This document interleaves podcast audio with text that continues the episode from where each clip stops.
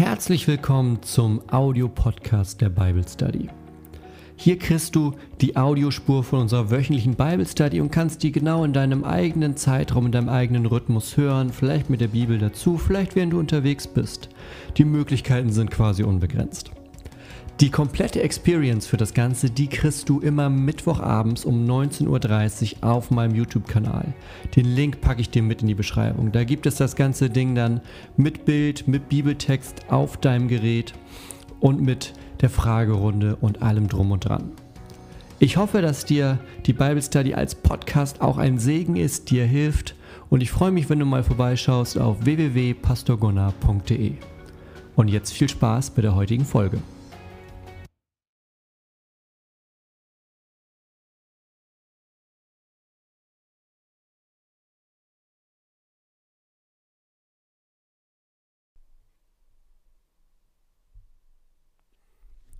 So, herzlich willkommen. Es ist mal wieder Mittwochabend, 19.30 Uhr. Das bedeutet Zeit für Bible Study. Ich habe das Mikro getauscht. Wer letzte Woche dabei war, hat mitgekriegt, dass es irgendwie zwischendurch ein bisschen hin und her ging. Äh, das heißt, wir haben jetzt mal getauscht. Ist ein bisschen, ich muss sozusagen immer den richtigen Weg finden, aber das kriegen wir hin. Schön, dass ihr alle da seid bei auch der Hitze, ne? Ist bei euch wahrscheinlich auch ziemlich heiß. Bei uns auch. Und das hält uns ja aber nicht davon ab, ein bisschen Bible Study zu machen. Wir haben heute ein, ah, ich will mal sagen, ein tricky Thema. Wer meine Videos verfolgt, der hat gesehen, dass, äh, ich glaube, vor zwei Wochen ungefähr ein Video kam, ähm, das, ich sag mal, in den Kommentaren für ein bisschen Diskussion gesorgt hat. Es ging in dem Video um die Frage, das ist eine Frage, die mir gestellt wurde, das war ein Frag den Pastor-Video, es ging um die Frage, kann man sich noch für Gott entscheiden oder mit anderen Worten, kann man noch gerettet werden, je nachdem, wie das dann auch aussieht, kann man noch gerettet werden, wenn man schon gestorben ist? Also das ist die grundsätzliche Frage. Ein Mensch lebt, ähm, findet nicht zum Glauben, glaubt nicht an Gott, stirbt, sieht sich dann auf einmal dieser Realität gegenüber dass, oh, da ist ja Gott. Kann er dann noch sozusagen in den Himmel kommen oder nicht? Das war so die Frage, um die es in dem Video ging. Und in den Kommentaren ging dann eine Diskussion los, die sich eigentlich um zwei Punkte drehte. Auf der einen Seite Leute, die sagen, nee, ähm, wenn man sozusagen mit Jesus lebt, dann kann man auch mit ihm sterben und darf mit ihm auferstehen. Wenn man nicht mit Jesus lebt, nicht an Gott als Schöpfer, als Herrn, an Jesus den Auferstandenen, also alles, was so das biblische Zeugnis ist, das christliche Zeugnis, wenn man das nicht glaubt, dann kann man sich auch nicht nach dem Tod noch dafür sozusagen nachträglich entscheiden, weil man dann es ja streng genommen nicht mehr um Glauben geht, sondern um Sehen und dann sozusagen, okay, ich entscheide mich nochmal schnell um. Das war die eine Seite. Die andere Seite sagt, eine Position, die unter verschiedenen ähm, Beschreibung ähm, so durch die Geschichte und auch heute durch die Theologie geht. Ähm, ich habe es in dem Titel jetzt Allversöhnung genannt. Das meint einen Aspekt davon. Ich habe das Wort aufgegriffen, weil das im, in den Kommentaren sehr häufig benutzt wurde. Ich mache gleich noch so ein bisschen ähm, ja, Begriffserklärung. Worum geht es eigentlich bei dem ganzen Ding? Und ich sag schon mal vorher, wir werden mit dem Thema heute nicht abschließend fertig werden. Das liegt einfach daran, dass das ein großes Thema ist. Wir werden heute sozusagen eine kleine Einführung machen zu dem Ganzen und dann sonst später an, an anderer Stelle nochmal drauf zurückkommen. Vielleicht sogar nächste Woche könnte ich mir vorstellen, dass das so ein kleiner Zweiteiler wird. Das haben wir ja zum Beispiel auch mit dem Vater Unser gemacht. Da war unsere Bible Study ja auch in drei Teile geteilt. Und ich könnte mir vorstellen, dass wir das hier auch machen, weil das ein großes Thema ist, weil das ein Thema ist, was viele verschiedene Positionen hat, die zusammenkommen. Und ich mir auch die Mühe geben will, sozusagen nicht einfach da jetzt in 20 Minuten durchzubrettern. Weil im Zweifel lässt das am Ende einfach nur wieder mehr Fragen offen, als dass Fragen beantwortet werden. Denn grundsätzlich geht es bei dem Thema Allversöhnung, ähm, Universalismus, wie auch immer man das nennt, da kommen wir gleich zu, geht es um die Frage ganz stumpf, was ist eigentlich mit der Hölle? Also es geht um die Frage nach der Hölle und es geht um die Frage Gibt es ein finales und ewiges Ende, das nicht positiv ist für manche Menschen? Und wenn ja, woran liegt das? Und wenn nein, woran liegt das? Das ist sozusagen die Grundfrage, um die sich das dreht. Unterfragen, die sich daraus ergeben, sind Fragen nach dem Verhältnis der Attribute Gottes, also nach dem das Verhältnis nach ähm, so diesen klassischen Attributen. Wenn man so die klassischen Attribute Gottes aufzählt, dann kommt man ganz schnell auf Heiligkeit, auf Liebe, auf Gerechtigkeit, Geduld, was auch immer. Also es gibt so klassische Attribute, die Gott hat, laut Bibel. Und es geht dann im, in einem Unterschied sozusagen auch um eine Gewichtung des Ganzen. Kommen wir nachher zu. Und es ist auch immer eine Frage des Schriftverständnisses. Und deshalb passt das auch ziemlich gut in die Bible Study, weil wir sehen werden, dass es Bibelstellen gibt, die je nachdem, welche, mit welcher Position man sozusagen drauf schaut, dass die unterschiedlich ja, gewichtet oder behandelt werden. Also ihr merkt, das ist ein großes Thema und deshalb werden wir das in ein paar Schritten sozusagen angehen. Ich möchte erstmal mit dem Begriff starten. Ich habe gesagt, in der Überschrift für heute heißt es Allversöhnung. Das meint ähm, eigentlich sozusagen den zweiten Schritt. Der klassische Schritt, wo dieses ganze Thema herkommt, meint ein griechisches Wort und das, bedeutet, äh, das lautet Apokatastasis. Apokatastasis bedeutet ähm, in Übersetzung sowas wie Wiederbringung oder Wiederherstellung eigentlich. Und das geht von so einem zyklischen Verständnis aus. Also das geht von einem, von einem Blick auf die Welt, also wir, ne, wie, es gibt ja verschiedene Arten, die Welt zu sehen.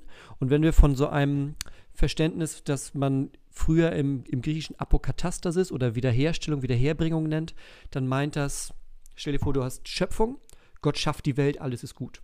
Ne? Adam und Eva, alles easy, alles top. Das fängt dann hier oben an. Dann gibt es den, den Weg nach unten. Sünde, Böses kommt in die Welt.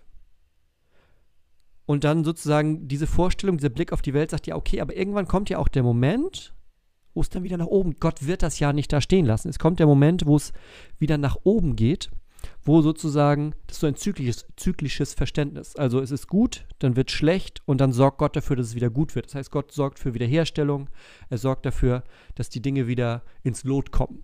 Das ist sozusagen die Grundannahme. Das ist auch, werden wir nachher sehen, bei Origenes, der erste Moment, wo überhaupt dieses Denken aufkommt. Daraus hat sich über die Zeit, sehen wir nachher, die Vorstellung von der Allversöhnung entwickelt. Allversöhnung bedeutet dann in diesem Moment nicht, ähm, sozusagen, es wird das Alte einfach nur wiederhergestellt. Also, ne, wir haben hier Status A, alles ist gut, dann wird alles schlecht, B, und Gott sorgt wieder dafür, dass es am Ende A ist. Das meint Allversöhnung nicht. Allversöhnung meint, dass erst alles gut ist, dann wird alles schlecht und dann kommt ne, A, B, kommt C, was Drittes dazu. Gott sorgt für einen neuen Zustand von Harmonie zwischen Schöpfer, Gott und Geschöpf, Menschen. Das ist ähm, dieser Unterschied. Also ihr merkt, das eine kommt so ein bisschen aus dem anderen. Das hat auch viele Parallelen, das greift ineinander, aber es sind zwei sozusagen verschiedene Ausprägungen des Ganzen. Und der dritte, das dritte Schlagwort, was es in diesem Umfeld immer gibt, ist Universalismus.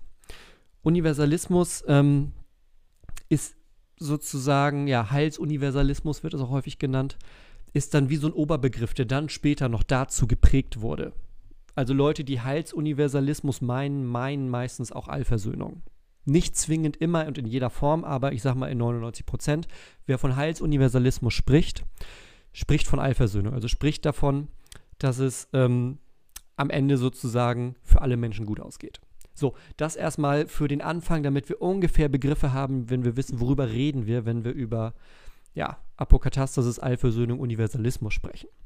Also, ersten Punkt haben wir geschafft.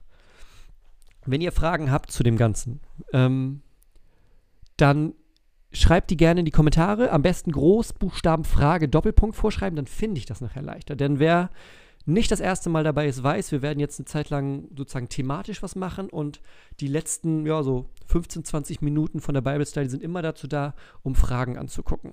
Das heißt, Fragen, die ihr stellt, idealerweise zu diesem Thema, die kommen nämlich zuerst dran werde ich nachher aufgreifen, zeigen und versuchen, klappt nicht immer, versuchen Antworten zu finden. Also, wir haben jetzt sozusagen die Begriffe geklärt. Was uns jetzt, glaube ich, hilft, ist, wenn wir eine kurze Geschichte das ein bisschen einordnen, dieses ganze Thema, um zu verstehen, was sind die Zusammenhänge, wie kommt man darauf, das zu denken. Denn wenn man eine Position verstehen will, macht es immer Sinn zu gucken, wer sind die Leute, die das denken, wo kommen die her, was ist die Hintergrundgeschichte und so weiter und so weiter. Das heißt, wir gehen so ein bisschen auf Detektivsuche, auf Spurensuche jetzt. Und tatsächlich ist ähm, der Start von dieser Lehre, Apokatastasis, Allversöhnung, Universalismus, ähm, taucht in den ersten zwei Jahrhunderten der Kirche, also im Jahre 0 quasi oder sagen wir mal 30, 33, sozusagen die ersten zwei Jahrhunderte bis zum Jahr, also bis ins dritte Jahrhundert, taucht es nicht auf. Es gibt keine Belege dafür, dass diese Lehre von ähm, Theologen der damaligen Zeit vertreten wurde. Wer jetzt schon, wo die Alarmglocken losgehen, sagen, aber mir fallen fünf Bibelstellen ein, da kommen wir nachher zu. Das Ding ist, wir müssen erst schauen, wie wurden bestimmte Bibelstellen benutzt, um welche Position zu vertreten, weil nichts anderes ist in den Kommentaren unter dem Video passiert. Deshalb gehen wir da heute so ran. Also in den ersten zwei Jahrhunderten taucht das nicht auf. Dann tritt ein Typ auf den Plan, der heißt Origenes. Und Origenes hat, ähm, also das bummelig, wenn ich mich nicht ganz täusche, ist der ungefähr 250 nach Christus gestorben. Das heißt, wir sind jetzt so in den Jahren davor. Also irgendwann zwischen 200 und 250 ist so die große Wirkenszeit von Origenes. Und der hat zum ersten Mal die Lehre von der Apokatastasis ähm, ja, benannt und vertreten. Und ähm, hat damit gemeint, dass ähm, Gott alle Dinge sozusagen wieder in den Originalzustand versetzt, was wir vorhin hatten. Ne? A ist gut, dann wird es B schlecht und Gott sorgt dafür, dass es wieder A ist. Das hat Origenes vertreten. Und das ist sozusagen eine, eine rudimentäre Form. Da hat man so dieses erst, diesen ersten Kern von dem Ganzen. Nun war das nicht so, dass Origenes das gesagt hat und alle haben geklatscht und gesagt, ja, super, endlich wissen wir, wie es funktioniert, sondern er hat auch ein bisschen was an Gegenwind bekommen. Es gab dann ähm, gleichzeitig aber auch vor allem später, die Welt damals war langsamer, ne? heute schreibst du was auf Twitter oder machst ein YouTube-Video so wie ich und kriegst direkt sozusagen Reaktionen dazu. Damals hat es ein bisschen länger gedauert. Es hat so bummelig 100, manchmal 200 Jahre gedauert, bis dann bestimmte Sachen rezipiert wurden und so weiter. Da gab es Theophilus von Alexandrien, der hat gesagt, nee, nee, geht nicht. Basilius der Große, ein ähm, Kirchenmensch der Mönchsbewegung, der frühen Mönchsbewegung, hat auch dagegen geschrieben.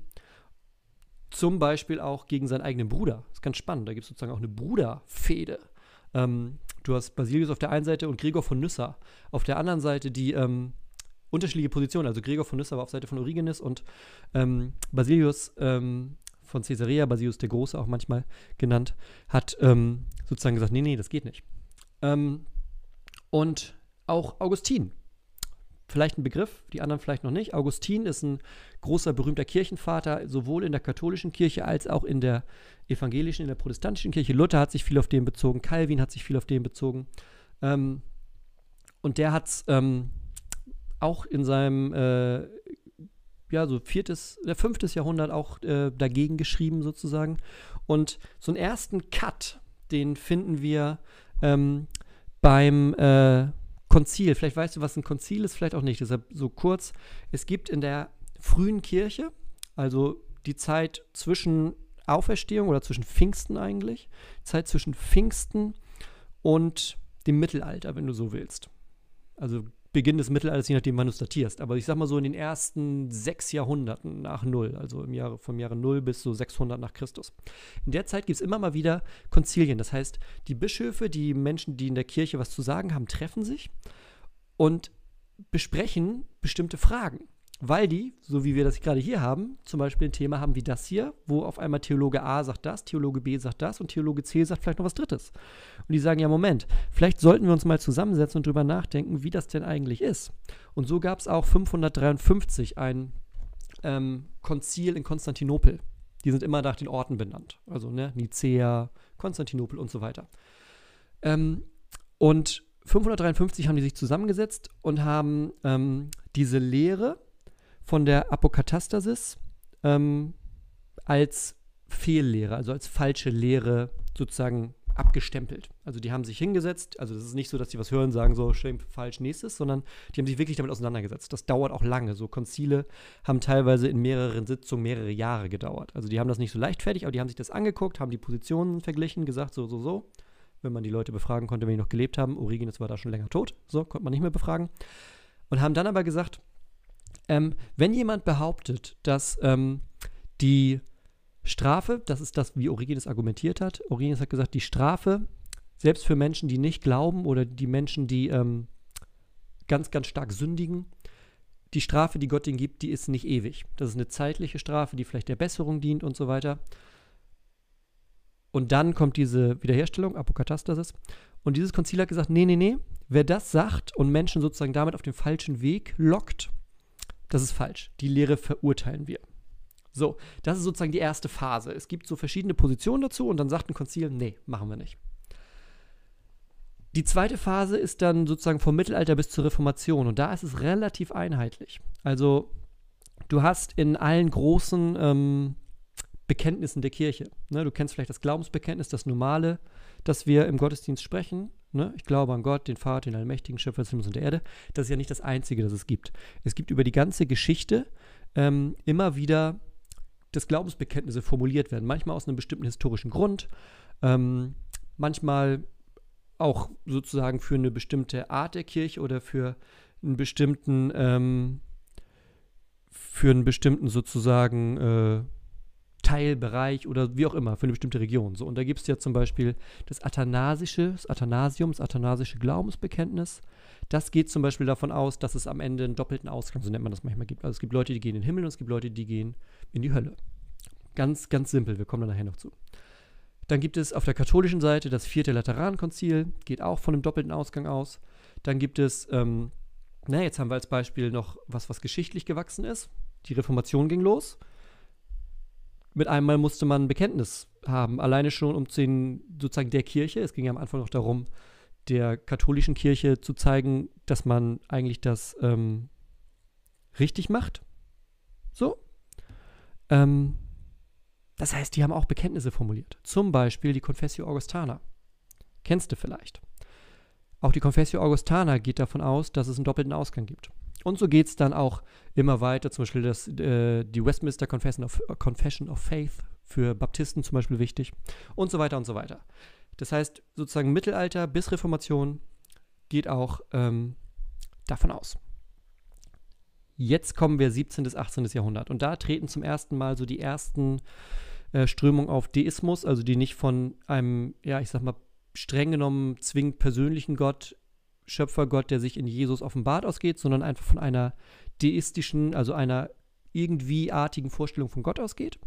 Und es treten so die ersten ähm, philosophischen Strömungen der Aufklärung auf.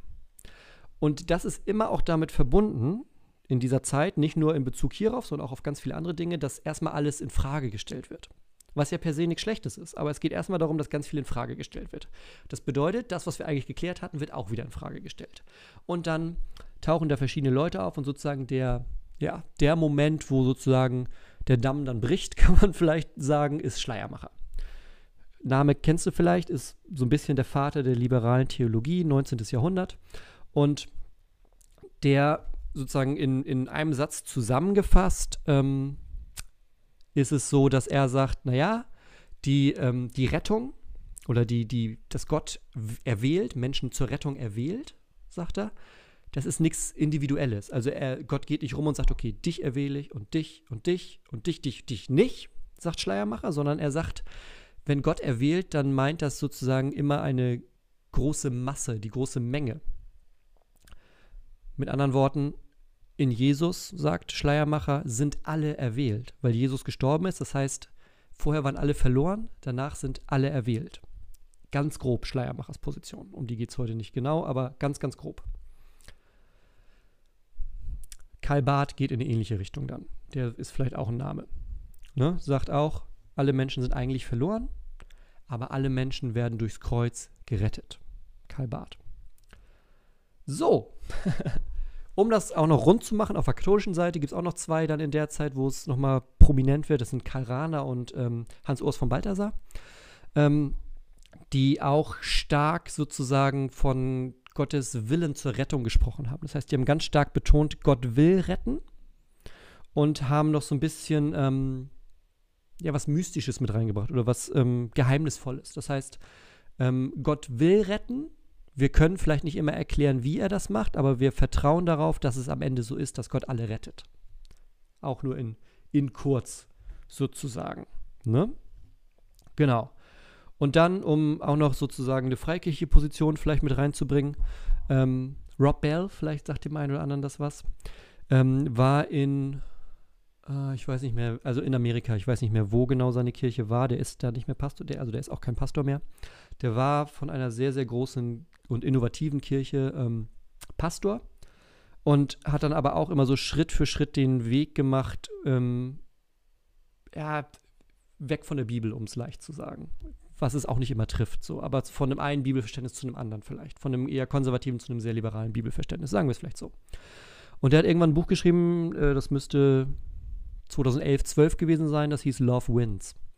Und da hat er auch die These vertreten, ähm, einen ja, hoffnungsvollen Universalismus im Endeffekt. Also die Vorstellung, dass wir ähm, es nicht genau sagen können, wie es funktioniert, aber dass wir es auf jeden Fall hoffen sollen, dass Gott am Ende alle rechnet. Also so wie auf der katholischen Seite vorher eigentlich Hans-Urs von Balthasar hat eigentlich nur die Position wieder aufgegriffen und ein bisschen schick gemacht sozusagen.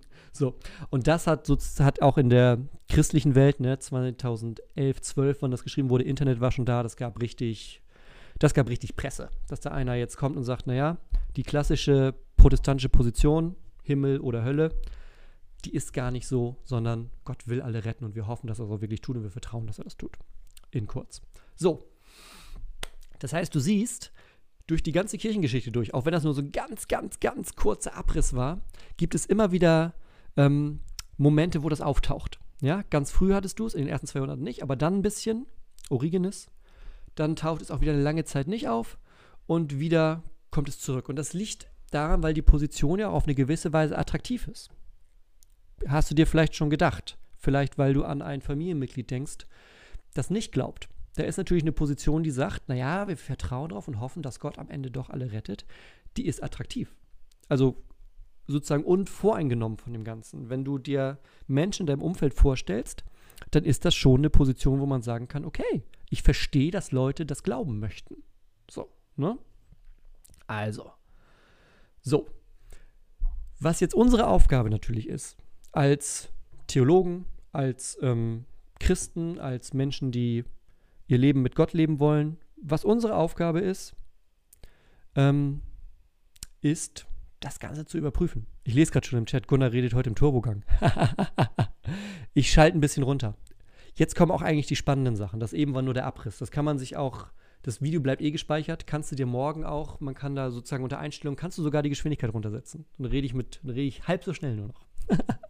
das war auch sozusagen nur die Hinführung, um zu zeigen, das ist jetzt nicht eine neue Position, sondern das ist etwas, was wir schon ähm, durch die ganze Kirchengeschichte hindurch immer mal wieder kennen. Die große Position war immer, es gibt einen doppelten Ausgang. Es gibt den Himmel für die einen, die Hölle für die anderen. Aber immer wieder kommt zwischendurch diese Position. So, und was jetzt unsere Aufgabe ist, ist natürlich, dass wir uns ein paar biblische Texte dazu angucken müssen und auch theologische Fragestellungen dazu ähm, wichtig ist, sind, dass wir uns das müssen sozusagen uns da rein vertiefen. Ich fange mit den biblischen Dingen an, weil Theologie, wenn sie richtig betrieben wird, basiert immer auf biblischen Texten. Vielleicht war dir das schon immer klar, vielleicht wusstest du das, vielleicht ähm, hörst du das ähm, gerade zum ersten Mal oder so. Aber es geht in der Theologie darum, dass man das biblische Gesamtzeugnis nimmt und dann Theologie macht im Endeffekt nichts anderes, als das sozusagen zu ordnen. Ja? Ähm, die Bibel ist ja nicht, hast du vielleicht mitgekriegt, wenn du blätterst, die ist ja nicht thematisch geordnet, sondern das ist ein roter Erzählfaden von Anfang zu Ende. Und du hast dann zum Beispiel Thema Gebet an, ich weiß nicht, 100 verschiedenen Stellen in der Bibel steht was zum Thema Gebet. Das heißt, theologisch verantwortlich ist es, das alles zu sammeln, zu gucken, was ist die große Linie, die sich da durchzieht, was sagt die Bibel über Gebet. So. Und nichts anderes machen wir jetzt gleich. Das heißt, wir gucken uns jetzt erst die biblischen Stellen an, wir gucken uns auch die Belege an, die für Allversöhnung, für Universalismus gerne benutzt werden, gucken uns auch die theologischen Argumente an und überprüfen die, inwieweit das ja, logisch ist, inwieweit das das biblische Zeugnis trifft. So. Und es gibt, wenn man sich das sozusagen, wie ich das jetzt überblickt habe in der Zeit, die ich mich damit beschäftigt habe, gibt es biblisch gesehen drei Kategorien von biblischen Texten, die benutzt werden, ähm, die benutzt werden, um Universalismus oder Allversöhnung ähm, zu betonen. Also, es gibt einmal Texte, die gerne genutzt werden, um das zu betonen, die von einem, ja, ich will mal sagen, von einer universellen Erlösung sprechen. Ähm, ich mache mal einen auf, gib mir mal eine Sekunde.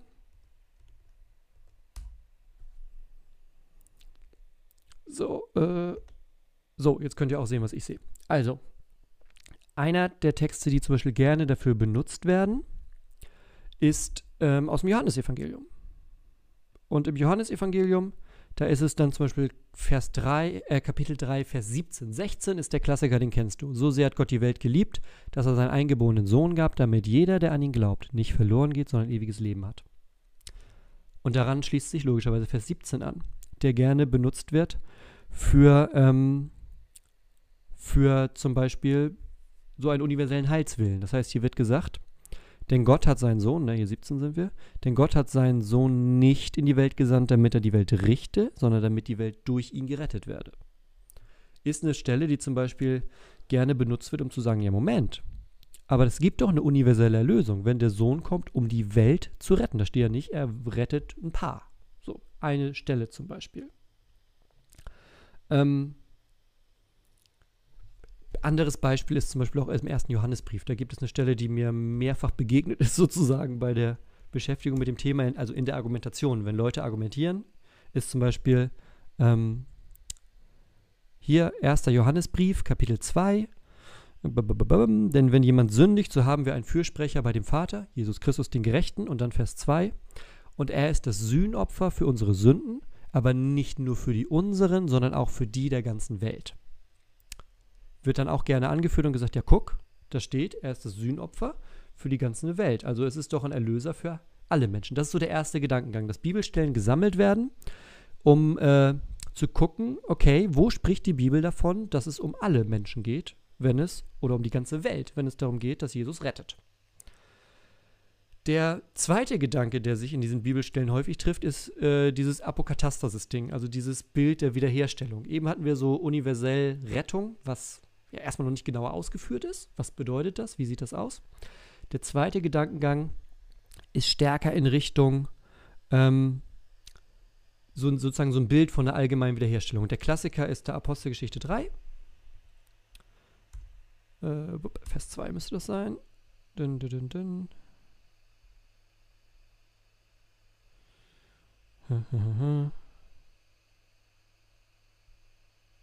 Nee, sorry, habe mich verguckt in meinen Notizen. Erste Korintherbrief wollte ich jetzt als nächstes hin. Kapitel 15. Kapitel 15 im ersten Korintherbrief kennst du vielleicht das große Kapitel zum Thema Auferstehung. Und das ist lang. und das hat nachher, mal sehen, wo müssen wir hin? 22. So. Fangen wir mal 20 an. Nun aber ist Christus aus den Toten auferweckt er ist der Erstling der Entschlafenen geworden. Also Jesus der Erste, der auferstanden ist. Denn weil der Tod durch einen Menschen kam, so kommt auch die Auferstehung der Toten durch einen Menschen. Man fragt sich, okay, was ist das? Vers 22. Denn gleich wie in Adam alle sterben, ne, Adam, Sünde, Tod, so werden auch in Christus alle lebendig gemacht werden. Jesus, Kreuz, Auferstehung. Das ist sozusagen so eine, so eine Folie, so eine Gegenüberstellung wird da gesandt. So, ne? Also, das ist sozusagen auch eine Stelle, die diese Wiederherstellung meint. Ne? Du erinnerst dich von, von A, alles ist gut, B, es wird schlecht, dann wieder zurück zu A. Kommt manchmal aus dieser Stelle. Und dann gibt es im Epheser und Kolosser noch ein, zwei Stellen, da können wir auch noch mal kurz reingehen. Epheser, Kolosser, weißt du, sind zwei Briefe, die sich an manchen Stellen recht ähnlich sind. Bum, bum, bum, Da hast du ein Bild hier in, in Vers 10, in Kolosser ist es nachher deutlicher. In Vers 10, alles unter einem Haupt äh, zusammenzufassen, in dem Christus sowohl was im Himmel als auch was Erden ist. Das heißt sozusagen dieses Bild, dass alles zusammengefasst wird. Himmel, Erde, alles. So. Ist im, im Kolosser ein bisschen deutlicher.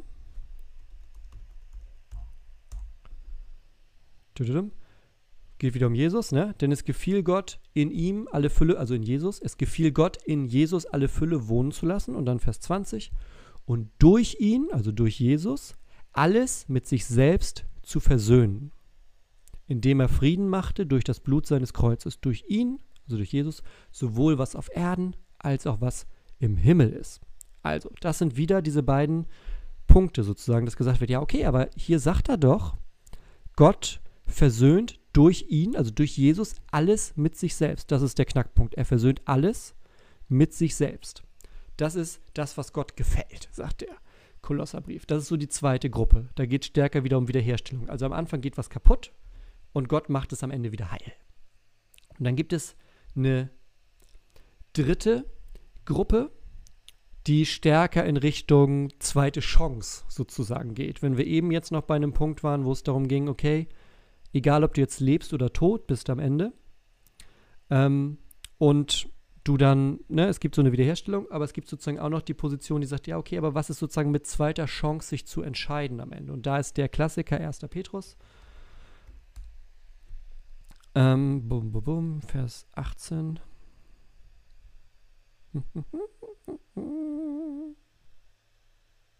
So, hier, Vers 18. Denn auch Christus hat einmal für Sünden gelitten, der Gerechte für die Ungerechten, das meint das Kreuz ist geschehen, damit er uns zu Gott führte. Und er wurde getötet nach dem Fleisch, Fre Karfreitag, aber lebendig gemacht durch den Geist, Ostersonntag. Und jetzt 19. In welchem er auch hinging und den Geistern im Gefängnis verkündigte, die vor Zeiten sich weigerten zu glauben, als Gottes Langmut erstmals zuwartete in den Tagen Noahs und so weiter und so weiter. Geht es noch ein bisschen weiter. Was hier gesagt wird, ist nichts anderes, dass du kennst vielleicht den Vers, machen wir so rum. Im Glaubensbekenntnis, im Apostolischen, was ja in zumindest den lutherischen Gottesdiensten und auch den katholischen und ganz vielen anderen Gottesdiensten jeden Sonntag gesprochen wird im Gottesdienst, gibt es ja diesen Satz, hinabgestiegen in das Reich des Todes. Ne? Gekreuzigt, gestorben, hinabgestiegen in das Reich des Todes, am dritten Tage auferstanden. Das heißt, zwischen Sterben und Auferstehen, hinabgestiegen in das Reich des Todes. Vielleicht hast du dich gefragt, was ist das? Das ist dieser Vers. Das ist 1. Petrus 3 und er verkündigt den Geistern im Gefängnis. Das meint, oder nicht zwingend das meint, aber dieser Satz aus dem Glaubensbekenntnis, der kommt daher. Die Vorstellung, die dahinter steht, ist, ähm, was macht Jesus am Samstag? Freitag stirbt er, Sonntag kommt er wieder. Was macht er am Samstag? Und da hat sich die Vorstellung entwickelt, naja, am Samstag ist Jesus in die Unterwelt gestiegen und hat da denen aus den äh, Alten, die vor Zeigen sich weigerten zu glauben. Also, ne, was ist mit Abraham? Was ist mit Noah? Was ist mit König David und so weiter? Das heißt, er ist in die Unterwelt gestiegen, hat denen das Evangelium verkündet, hat die mit hochgenommen. In ganz kurz. Darum geht es auch heute nicht, aber das ist sozusagen die dritte Position, die es gibt. Du hast einerseits diesen dieses universell, diese universelle Erlösung, du hast diese Wiederherstellung und du hast dieses Bild von, naja, er steigt in die Unterwelt und es gibt sozusagen die zweite Chance. Also, wie reagiert man, ich schalte mich mal wieder um, wie reagiert man auf diese drei Arten von Texten? Wie gehen wir jetzt damit um, wenn wir das hören? Also, das Ding ist, was ich gelesen habe, bisher in, in Aufsätzen, in Standardwerken auch zum Thema, wo Allversöhnung oder Universalismus vertreten wird. Und zum Beispiel diese Dinge aus dem ersten ähm, Beispiel angeführt werden. Da geht es normalerweise nicht um die Frage, also ne, wenn du hast, Jesus ist gekommen, um die Welt zu retten. Ne, du erinnerst dich. Johannes 3 zum Beispiel. Ne? Gott hat seinen Sohn geschickt, damit alle, die den Glauben gerettet werden. Er ist gekommen, um die ganze Welt zu retten machen manche draus, ja guck, universell. Das Ding ist, wenn du dir diese ganzen Stellen, das ist ja nicht die einzige, aber es sind so ein paar, wenn du dir die anguckst und guckst, okay, was ist überhaupt das Argument? Ist ja immer die Frage, um was zu verstehen, macht es Sinn, sich zu fragen, was ist das Argument, worum es geht? Also auf welche Frage ist dieser Vers die Antwort, mit anderen Worten?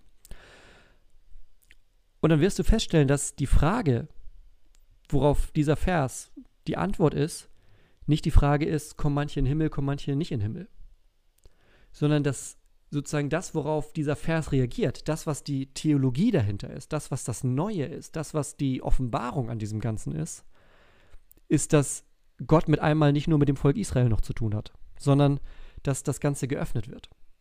Das ganze Alte Testament durch ging es Gott vor allem um das Volk Israel.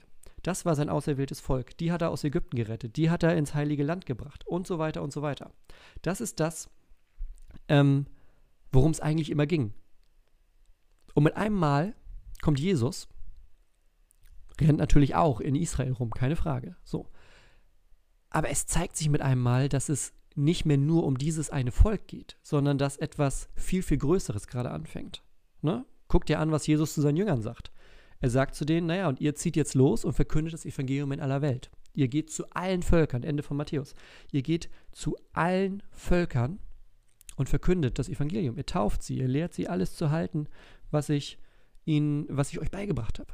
Das heißt, es wird von, es geht für Gott nur um ein Volk, ist es mit einmal, es geht für Gott um die ganze Welt. Ja? Das ist eigentlich, worum es hier geht. Das heißt, die meisten oder eigentlich alle Stellen, die ich in Schriften gefunden habe, die sozusagen solche Bibelstellen, wo es heißt, Gott, Jesus macht das und das für die ganze Welt, da ist die Frage, die dahinter steht, nicht, wer wird gerettet, sondern die Frage, die dahinter steht, ist, ist das eine Sache gerade, über die wir reden, ist die nur für Israel oder ist die für alle Menschen? Und diese Verse geben die Antwort, nee, nee, das ist für alle Menschen, weil das ganze Ding jetzt offen ist. Das heißt, in Jesus sind die ethnischen Grenzen, die ganzen Völkergrenzen und so weiter, die sind niedergerissen. Sondern es aus jedem, äh, aus jedem Volk können Menschen gerettet werden. Und da merkst du mit einem Mal, wie auch der Zusammenhang dann ist zu dem Vers davor. Denn Vers 17 ist ja nicht alleine. Vers 17 sagt, Gott hat seinen Sohn nicht in die Welt gesandt, damit er die Welt richtet, sondern damit die Welt durch ihn gerettet wird. Du kannst den Vers aber nicht einfach im luftleeren Raum lesen, sondern wenn du den Vers davor liest, dann hast du, jeder, der an ihn glaubt, geht nicht verloren, sondern hat ewiges Leben. Ja? Und der Vers danach sagt nämlich, naja, jeder, der an ihn glaubt, nicht nur vom Volk Israel, sondern jeder, der an ihn glaubt, von jedem Volk auf der ganzen Welt. Auf der ganzen Welt. So, ja?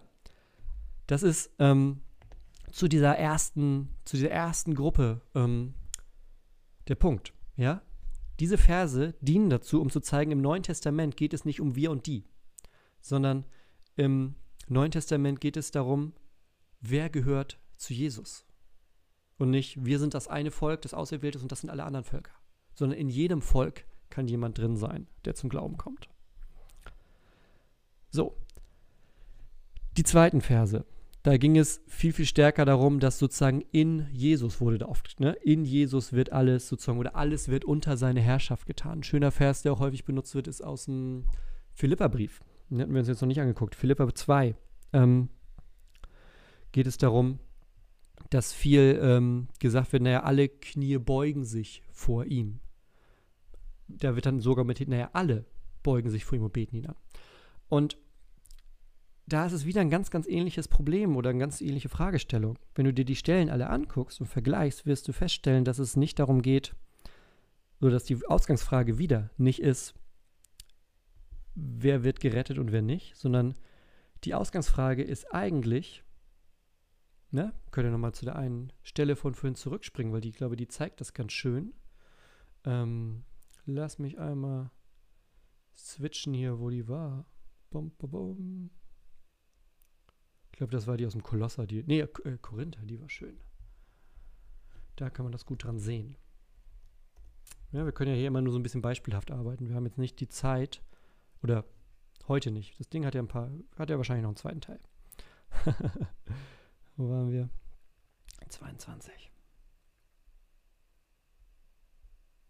Mhm. Hier, ne? Du erinnerst dich von vorhin, der Tod ist durch einen Menschen gekommen, die Auferstehung kommt auch durch einen Menschen. Denn gleich wie in Adam alle sterben, so werden auch in Christus alle lebendig gemacht. Das heißt, da hast du wieder die Argumentation, naja, alle sterben hier, alle werden lebendig gemacht hier. Das Ding ist, diese ganzen Stellen, um die, das, die da aufgezählt werden, in diesem Kontext, ne, in diesem Kontext von ähm, universeller äh, oder wenn es um die Wiederherstellung geht, da ist die Hintergrundfrage, auch in Korinther 15, wenn du dir das ganz durchliest, ist die Hintergrundfrage nicht, werden alle gerettet oder nicht, sondern die Hintergrundfrage ist eigentlich, was ist die Botschaft, die wir bekommen haben? So fängt, so fängt er auch an in 15, ne? Paulus sagt, ich erinnere euch an das Evangelium,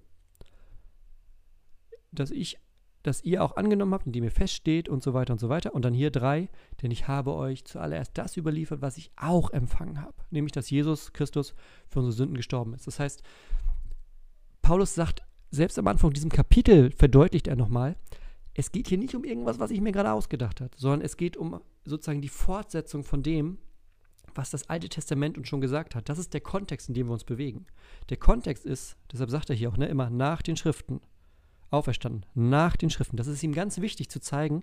Es fängt hier jetzt gerade nicht was Neues an, sondern es ist sozusagen die Erfüllung und die Fortsetzung von dem davor, also von dem Alten Testament. Und genauso sind auch in dem Kontext dann diese Stellen zu verstehen. Wenn er sagt, in Adam sind die alle gestorben und in Jesus werden die alle lebendig, dann geht es um die messianische Erwartung, dass der Messias kommt und sozusagen das, was in Adam daneben gegangen ist, das rettet. Darum geht es. Es geht nicht darum, dass alle gerettet werden, sondern es geht darum, dass der Messias alle messianischen Verheißungen erfüllt, die im Alten Testament gegeben wurden. Messianische Verheißung ist nochmal so ein Thema für sich. Aber sozusagen die Frage ist nicht, wer wird gerettet und wenn alle oder nicht und wenn ja oder nein, sondern die Frage ist, werden in Jesus alle Verheißungen erfüllt, die wir sozusagen überhaben aus dem Alten Testament? Und ist seine Herrschaft dann schließlich über alle Dinge? Oder gibt es irgendwas, was ausgenommen ist ähm, von seiner Herrschaft? Darum geht es hier eigentlich. So, als, ähm, ups, als dritte Kategorie geht es dann nochmal so ein bisschen, das ist so ein bisschen, ja, ich sag mal, das Kleinste die erste und zweite sind die Hauptargumente eigentlich. Ähm, ja, die Frage, dass es eigentlich, zum Beispiel auch bei 1. Petrus und so weiter, selbst wenn wir, nehmen wir mal an, wir nehmen diese erste Petrus-Stelle, als Jesus ist am Samstag ins Totenreich gegangen und hat denen gepredigt, die ihn ja streng genommen nicht kannten und die schon tot waren. Das ist ja das Argument dahinter. Du kannst tot sein und Jesus nicht kennen, aber trotzdem gerettet werden. Ähm, selbst wenn wir das annehmen, haben wir immer noch das Problem, dass der Samstag zwischen Karfreitag und Ostersonntag vorbei ist. Das heißt, selbst wenn wir das annehmen, ist es so, dass Jesus nicht jeden Samstag wieder ins Totenreich steigt, um mit Leuten zu sprechen, die ihn jetzt gerade noch nicht kannten. Verstehst du, was ich meine? Das heißt, auch da kommen wir an den Punkt, der nicht, ähm, ja, biblisch nicht belegbar ist am Ende des Tages.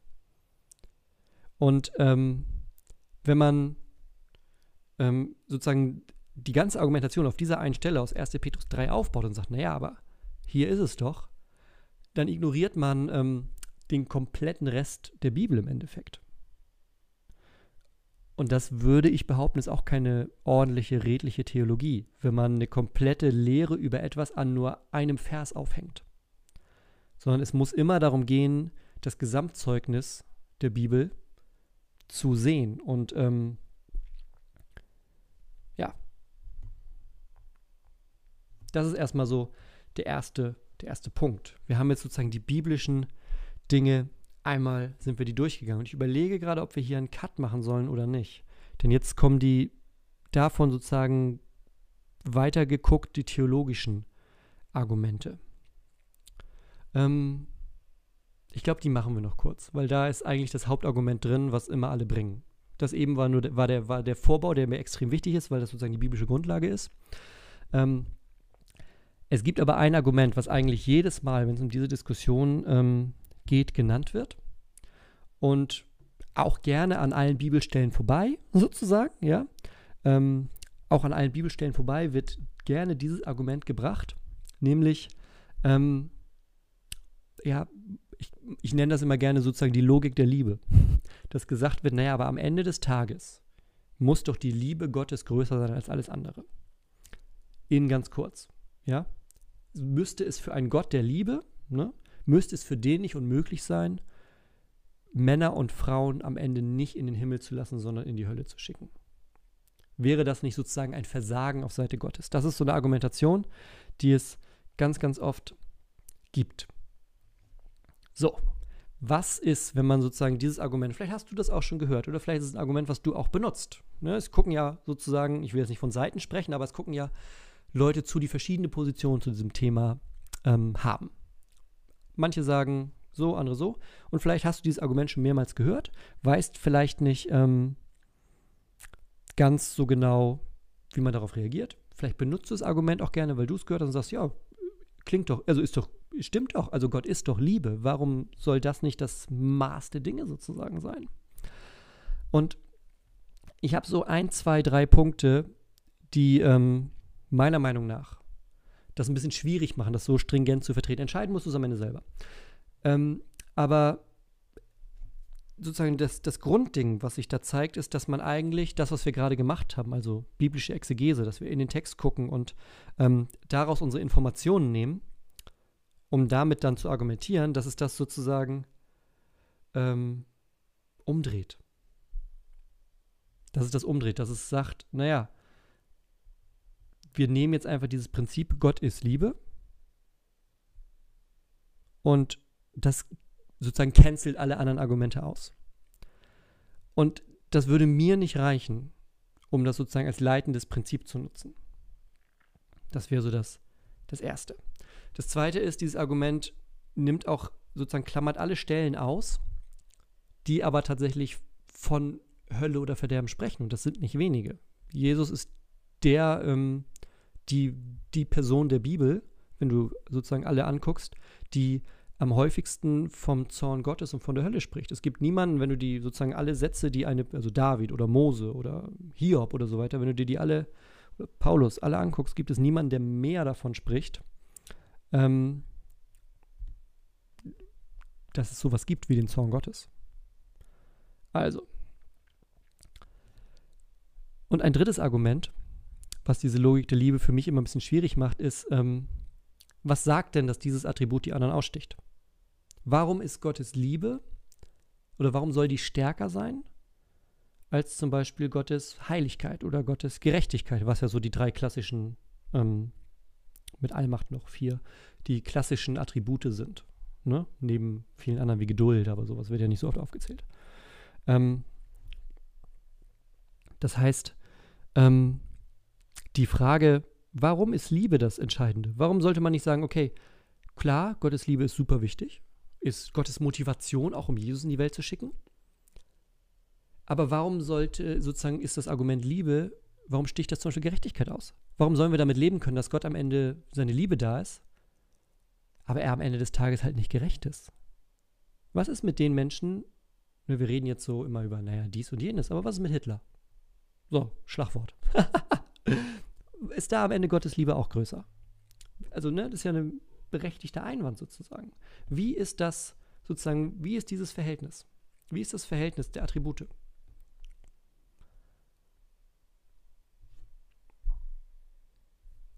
Ein letztes ähm, Attribut oder ein letztes Argument in dieser logischen Logik der Liebe-Ding ist für mich auch so ein Wechsel, der sich meistens vollzieht, wenn Leute darüber sprechen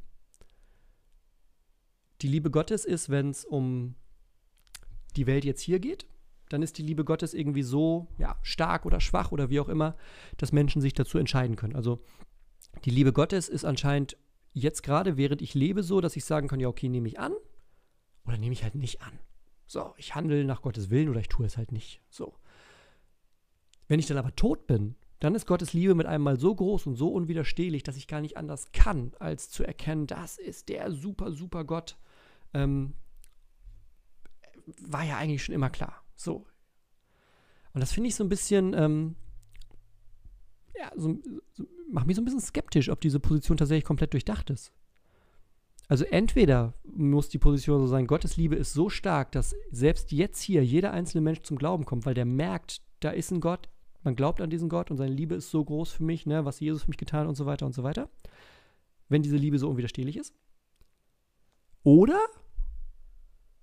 auch nach dem Tod muss ich nicht zwingend gerettet werden, weil ich mich auch dann immer noch dagegen entscheiden könnte, weil Gott sozusagen ähm, ich auch danach mich dagegen entscheiden. Also sozusagen, es kann nicht beides gleichzeitig sein.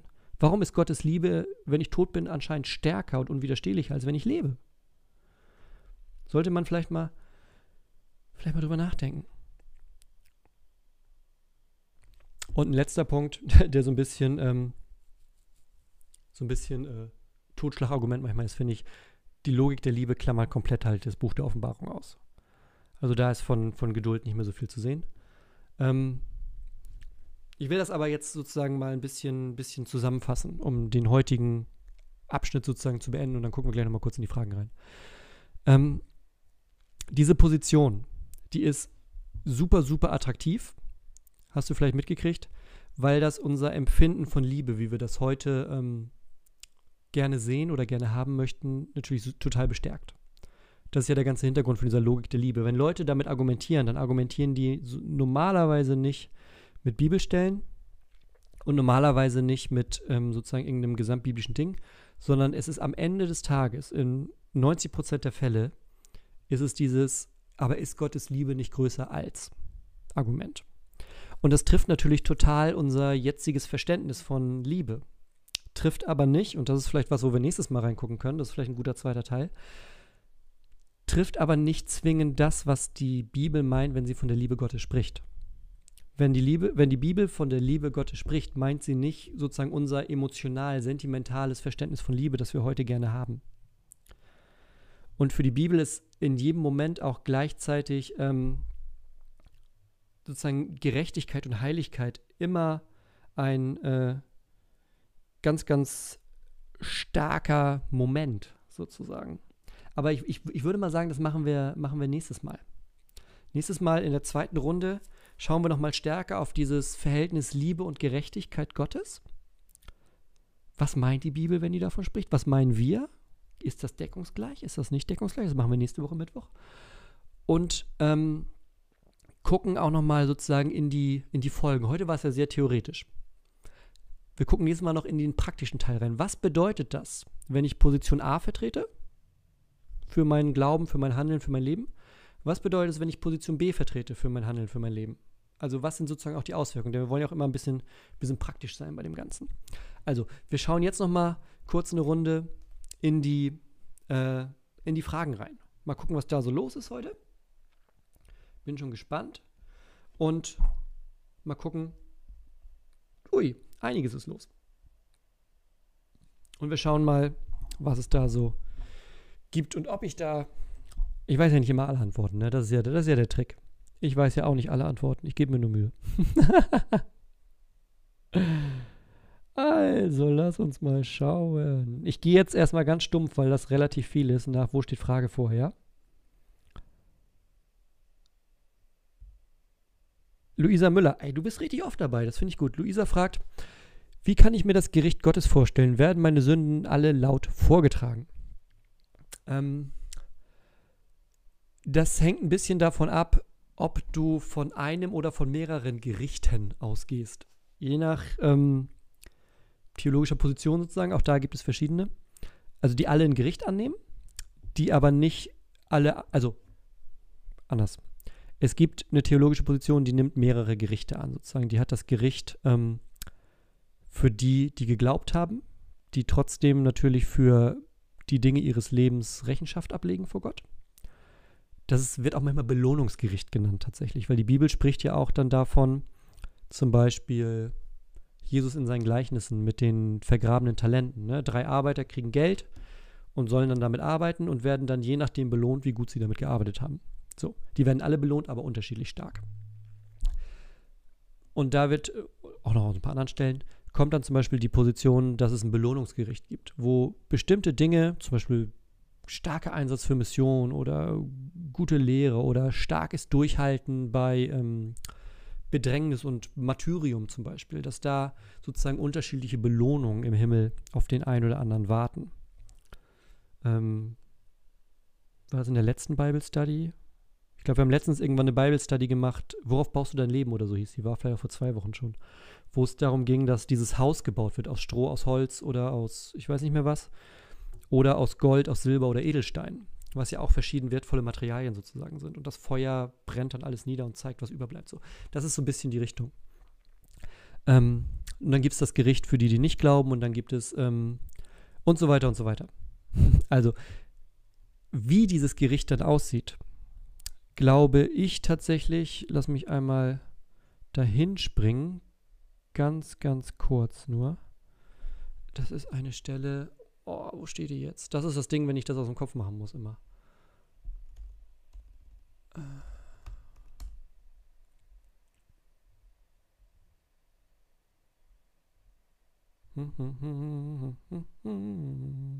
Oh, vertippt auch noch. Super. Ah, hier, hab studiert. 2. Korinther 5. Denn wir alle müssen vor dem Richterstuhl des Christus offenbar werden, damit jeder das empfängt, was durch den Leib gewirkt, sei es gut oder böse. Ähm, das heißt, ähm, diese Vorstellung, wenn du im, im Griechischen reinguckst, die geht ähm, von der Wortwahl, wenn ich das richtig erinnere, jetzt gerade nagel mich nicht drauf fest, geht davon aus, dass jeder einzeln vor Jesus steht. Ähm, also es geht nicht darum, dass wir alle nachher da zusammenstehen und dann wird vorgelesen, was Luisa Müller falsch gemacht hat, sondern jeder einzeln tritt vor den Richterstuhl Christi und ähm, gibt Auskunft darüber, was im Leben los war, über die guten und die schlechten Dinge. Das ist sozusagen von meinem Verständnis her das Mindestmaß an, äh, je nachdem, also egal jetzt, ob man eins oder mehrere Gerichte oder sozusagen annimmt für den ganzen Ablauf in der Endzeit, aber das ist sozusagen das Mindestmaß, würde ich sagen. So.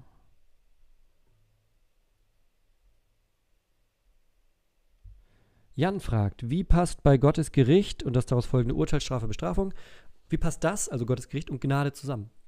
Das passt in der Art zusammen, dass wir allein aus Gnade gerettet werden. Also, dass du überhaupt gerettet wirst, ist allein ein Ding der Gnade. Wenn es nur nach deinen Werken geht, egal was, Jan, egal was für ein toller Typ du bist, wie du Menschen hilfst, wie du versuchst immer alles richtig zu machen, wenn nur deine Werke am Ende entscheidend sind, überstehst du das Gericht nicht. Das heißt, Gericht und Gnade passen so zusammen, dass Gnade überhaupt das Einzige ist, was uns durch dieses Gericht durchbringen kann. Wenn nur ich mit meinen Taten, und das gilt für jeden Menschen, lies dir mal Römerbrief, ersten drei Kapitel durch. Das gilt für jeden Menschen. Allein Gnade ist das, was im Gericht entscheidend ist. Und Gnade ist daran gebunden, glaubst du an Jesus oder nicht. Auch Römer 1 bis 3. So passt das zusammen. Das heißt, es ist beides möglich. Es gibt einen gnädigen Gott, der trotzdem ein Gericht hält, weil Gnade das Entscheidende im Gericht ist. Die beiden Dinge gehören zusammen. Äh, Anna fragt, wird der Livestream als Video gespeichert? Ja, alle meine Livestreams kannst du auch nachträglich noch als Video auf meinem Kanal gucken. So. Bum, bum, bum, Ach, super, Gudrun sagt auch, genau. Man kann das sogar als Playlist speichern und so weiter. Sehr gut. Nadesha fragt, warte, äh, wie stellst du dir die Hölle vor? Darüber gibt es sehr verschiedene Meinungen. Die einen denken an ein Flammenmeer, andere an das Getrenntsein von Gott im Tod, andere an ein Totenreich, in Klammern Hades.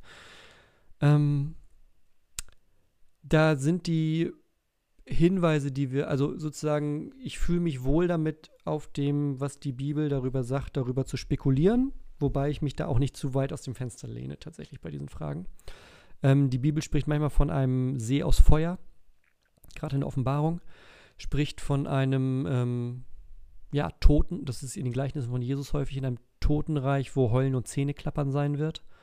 Ähm, Lukas zum Beispiel, da spricht Jesus davon, dass ähm, eine große Trennung da ist zwischen dem Ort, wo die Geretteten sind und äh, dem Ort, wo die, wo die verloren gegangenen sind.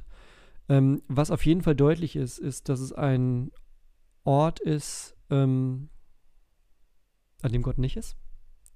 Und dass es ein Ort ist, der nicht angenehm ist. also wenn ich von Heulen und Zähneklappern oder in dem, in dem Ding mit ähm, Lazarus und dem, äh, dem reichen Mann, dass der wartet und nur einen Tropfen Wasser auf seine Zunge haben möchte. Also es ist alles so beschrieben, das ist nicht schön da. Das ist das Minimum sozusagen des Ganzen. Ähm, können wir aber noch mal ein eigenes Video zu machen. Ist, glaube ich, für eine Frage. Ähm, können wir vielleicht anschließen. Guck mal, wir machen nächstes Mal hier noch was und dann nicht, also nicht jetzt Mittwoch für Mittwoch, aber das tue ich mit auf die Liste, dass das hier sozusagen ein bisschen mit weitergeführt wird. Wir wollen auch mal, mal wieder, immer mal wieder zwischendurch was Positives machen. so. Luisa, Nachfrage noch. Mich lähmt manchmal der Gedanke an ein Gericht. Manchmal habe ich richtig Angst davor. Ich habe das Gefühl, passiv zu werden, aus der Angst nichts Falsches zu machen. Was kann ich dagegen tun? Ähm, Luisa, du wirst Falsches machen. Egal, ob du es äh, versuchst oder nicht. Gib mir mal eine Sekunde, ich suche gerade eine Bibelstelle.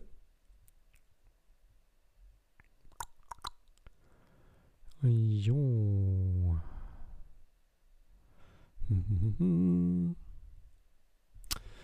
Römerbrief, Spitzenbrief. Äh, Kapitel 7. Da beschreibt Paulus so ein bisschen dieses Ding, was du gerade sagst. Okay, wie gehe ich damit um, dass irgendwann Gericht kommt? Also, was mache ich denn jetzt? Und Paulus sagt, naja, wir müssen erstmal klarstellen, wir sind in einer Situation, die nicht ideal ist. Und er drückt das so aus. Worte, die ich total treffend finde tatsächlich. Was ich, Vers 15, Kapitel 7. Denn was ich vollbringe, billige ich nicht. Denn ich tue nicht, was ich will, sondern was ich hasse, das übe ich aus. Luther sagt das manchmal noch ein bisschen verständlicher. Hier 15. Denn ich weiß nicht, was ich tue. Denn ich tue nicht, was ich will, sondern was ich hasse, das tue ich. Ich finde, das fasst das super gut zusammen. Paul, also selbst Paulus, ne, von dem wir mal wirklich sagen müssen, der weiß, wie der Hase läuft, sagt, ich tue ständig Dinge, die ich eigentlich nicht tun will. Und das, was ich nicht tun will, das tue ich.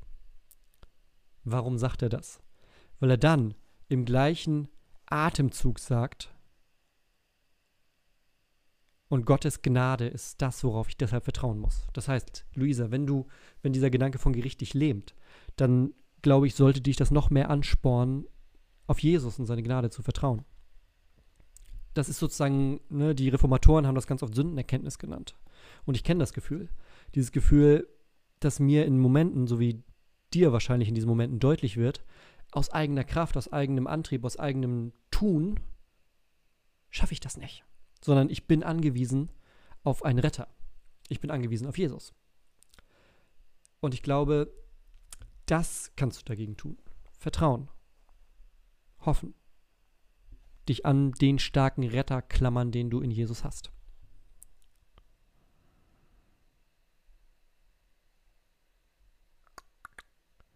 So.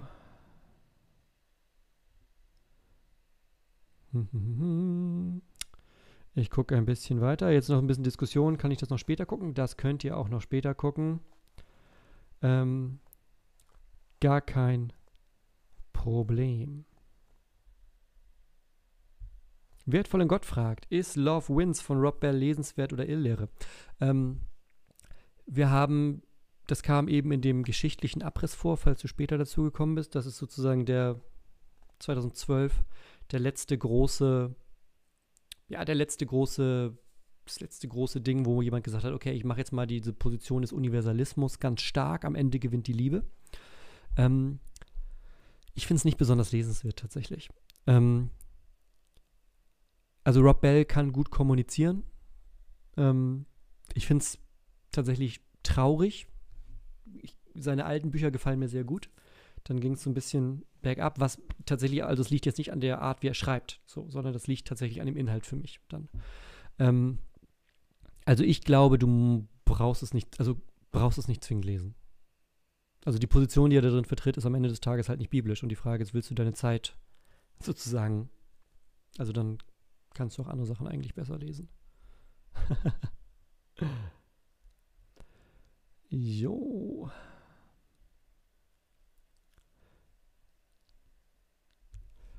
Wieder Luisa. Mensch, Luisa, wir haben heute hier äh, One-on-One. -on -one. Wird Gott in diesem Leben alles versuchen, damit Menschen ihn erkennen? Ähm, ja, das glaube ich.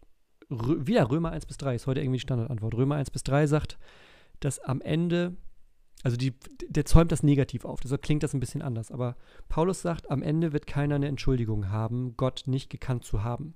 Positiv formuliert, jeder hat ähm, die Möglichkeit, Gott zu erkennen. Und er, Paulus sagt das so, die Juden haben ihre heilige Schrift die haben das Alte Testament und so weiter, die könnten gut mal darauf kommen, dass es einen Gott gibt. Alle anderen haben Minimum die Natur. Das heißt, wer mit zwei offenen Augen durch die Welt läuft, kommt vielleicht auf den Gedanken, dass das nicht alles Zufall ist hier. Ähm, positiv gewendet gehe ich tatsächlich davon aus, dass kein oder dass jeder Mensch ähm, die Chance hat, Gott kennenzulernen. Gehen wir mal weiter. Fragen, Fragen, Fragen, Fragen, Fragen. Fragen. Ah, Hobbit fragt. Hobbit 9797. Wie stehst du zu der Position, dass es zwar ewiges Leben in Christus gibt, aber keine ewigen Höllenqualen? Also, dass die, die verloren gehen, aufhören zu existieren.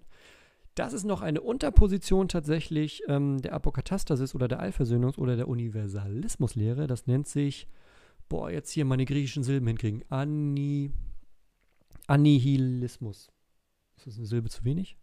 Nee, Annihilismus müsste das sein. Also Auslöschung. Lehre von der Auslöschung. Annihilismus.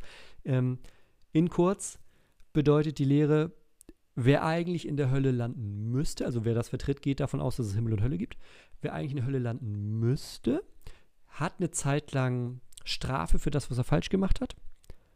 Aber das ist nicht ewig, sondern das hört dann auf zu existieren sozusagen. Also es gibt den Punkt, ne, sagen wir mal, Welt ist zu Ende, manche Himmel, manche Hölle. Und in der Hölle gibt es dann eine Zeit lang Strafe und irgendwann löscht Gott die Hölle sozusagen aus und dann gibt es nur noch Himmel, der ist ewig. Ähm, pass auf, wir machen das so, ich nehme die Position mit in das nächste Video rein. Ja? Weil da kann man auch noch ein paar Dinge zu sagen, weil das ist ja so ein bisschen Zwischending und das passt, glaube ich, gut zum nächsten Mal noch zu ähm, Liebe und Gerechtigkeit Gottes. Also Hobbit ähm, 97, 97, das nehmen wir mit ins nächste Video. Die Frage, ist die Hölle ewig, sozusagen?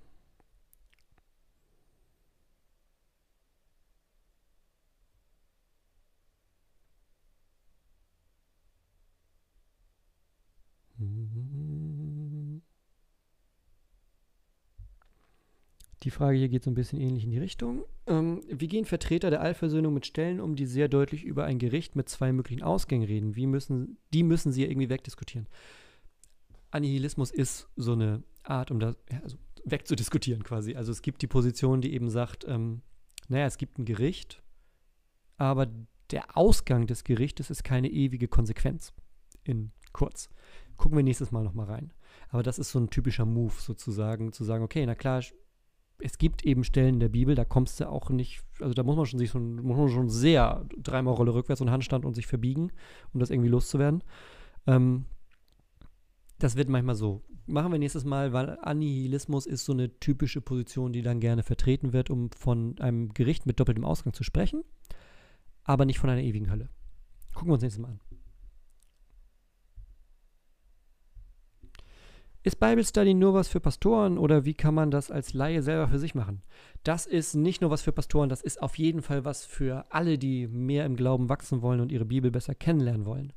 Ähm, ich habe so ein paar Videos auf meinem Kanal, ähm, wie man Bibelstudium macht. Guckt da mal rein, da sind so ein paar Tipps drin. Es gibt zum Beispiel was, ein schönes System ist sowas mit, ich habe so eins ähm, mit verschiedenen Farben sozusagen zu Markern, wenn man einen Text einfach liest, um da Dinge rauszuziehen.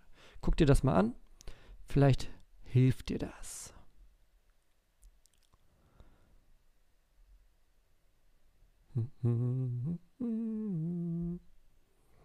Ist die Taufe zwingend notwendig für die Errettung oder reicht auch der Glaube an Jesus allein?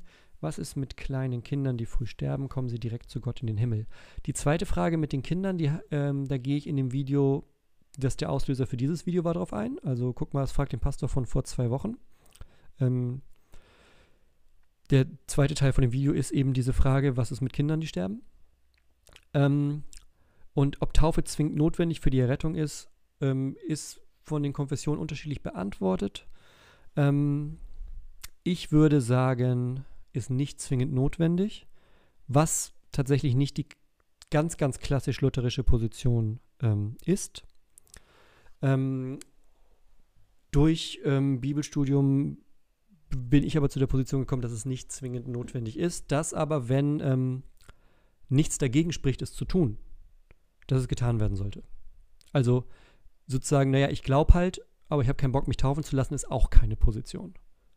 Also, ne, wenn du nicht quasi 30 Sekunden vor deinem Tod zum Glauben kommst und einfach nicht mehr getauft werden kannst, okay, wenn du heute zum Glauben kommst und noch 30 Jahre lebst, aber irgendwie keinen Bock hast, dich taufen zu lassen, finde ich schwierig. Jo. Mhm. Frage, Frage, Frage.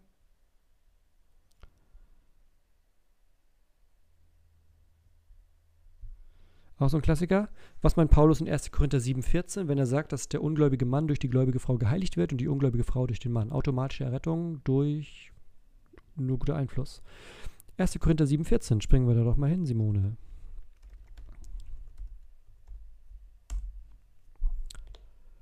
So, Paulus argumentiert. Denn der ungläubige Mann ist geheiligt durch die Frau und die ungläubige Frau ist geheiligt durch den gläubigen Mann. Kann man erstmal denken, ja, gut. Reicht ja, wenn einer von beiden glaubt. Das Argument geht aber noch ein bisschen weiter. Die Stelle wird gerne tatsächlich auch dafür benutzt. Ähm, Paulus argumentiert hier nicht in erster Linie über Mann oder Frau, sondern es geht um die Kinder. Sonst wären, das ist nämlich die Folgerung, ne? Da, da, da, sonst wären eure Kinder unrein, nun sind sie aber heilig. Die Vorstellung dahinter ist, ähm, wenn quasi einer glaubt und einer nicht, oder, um die Sprache aus dem Vers zu benutzen, einer rein ist und einer nicht, und das Kind dabei rauskommt, kann das Kind ja quasi nicht rein sein. Das ist die Vorstellung dahinter. Ist vielleicht für unsere Ohren ein bisschen komisch. Aber die Vorstellung ist, wenn einer rein ist und einer nicht, und die kriegen ein Kind, ne, 50-50, kann das Kind nicht rein sein. Und deshalb sagt Paulus, die Heiligung der Frau in oder des Mannes, je nachdem wer gläubig ist, in Bezug auf das Kind, was aus dieser Verbindung entsteht, reicht aus für das Kind. Darum geht es eigentlich. Also andersrum, der ungläubige Mann oder die ungläubige Frau kann das Kind nicht unrein machen, kann das Kind nicht un, also sozusagen vom Glauben wegnehmen oder den Glauben unmöglich machen. Das ist die eigentliche Argumentation dahinter. Also es geht nicht um die einen der beiden Ehepartner, dass sozusagen einer glaubt und es reicht, sondern es geht um das Kind, das daraus entsteht.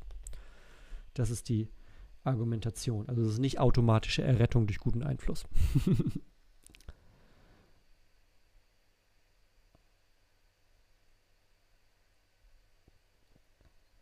so.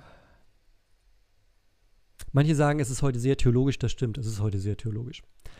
Ähm, vielleicht einfach noch mal in einer ruhigen Minute anhören. Ähm, und nächste Woche wird es dann deutlich praktischer nochmal. So, jetzt ist hier so eine Diskussion. Diskussion, Diskussion.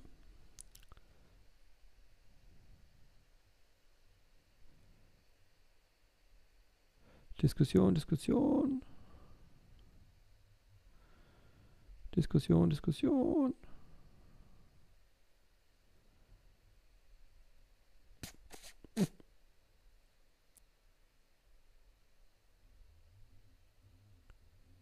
Oh, jetzt wird hier sogar mit Griechisch argumentiert. Aionios als ähm, lange Zeitspanne und ewig. Das ist ganz spannend, das greife ich mal kurz auf, weil das ist so ein typisches Argument, was dir vielleicht begegnet, dass du Verse hast, wo das Wort Aionios benutzt wird und das bedeutet dann lange Zeitspanne. Das heißt, ähm, die Hölle ist nicht ewig, sondern eine lange Zeitspanne. Ja, wenn du das annimmst, ist der Himmel aber auch nicht ewig. Möchte ich dir nur mal zum, zum Nachdenken, nur mal zum Nachdenken geben, weil da wird das gleiche Wort benutzt.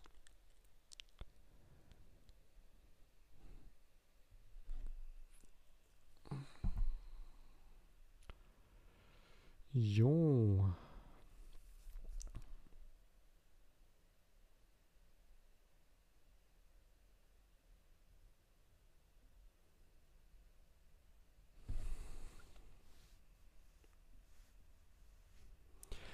Jetzt wiederholen sich die Fragen so ein bisschen. Das sind Fragen, die wir beantwortet haben. Die kommen hier nochmal in anderen, ähm, in quasi anderen äh, Formulierungen.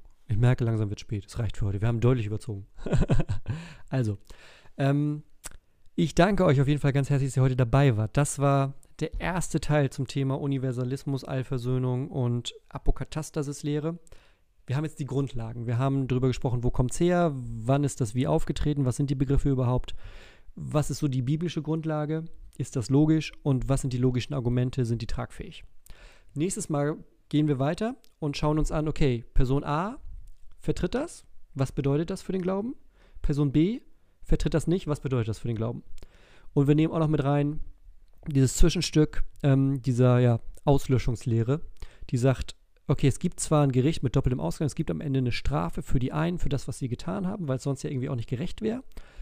Aber das ist nichts Ewiges, sondern das ist, ja, eine bestimmte Zeitspanne. Da schauen wir nächstes Mal nochmal rein. Also, ähm, Ich sage euch auf jeden Fall ganz vielen Dank für alle, die bis zu diesem Punkt mitgegangen sind. Das war heute schwere Kost, das ist tatsächlich wahr. Was aber auch zeigt, das ist vielleicht sozusagen auch die Lehre aus dem Ganzen, ne, wenn du dir die Kommentare unter dem letzten Video angeguckt hast. Du merkst, wir haben jetzt eine Stunde 15 darüber geredet und sind noch lange nicht durch. Also vielleicht für die ganzen äh, YouTube-Theologen, vielleicht ist so eine Kommentarspalte auch manchmal nicht so ganz der richtige Ort, um die großen theologischen Fragen zu klären. Was nicht bedeutet, dass ihr nicht kommentieren sollt. Aber benutzt euren Verstand, benutzt Freundlichkeit, benutzt Liebe, wenn ihr kommentiert. Ich habe mal ein Video über Christen und Social Media gemacht. Der eine oder andere von euch kann sich das nochmal angucken. Und ähm, dann sehen wir uns nächste Woche wieder. Ich freue mich auf euch. Ich danke euch fürs Dabeisein und ne, haut rein. Passt auf euch auf, bleibt gesund. Wir sehen uns.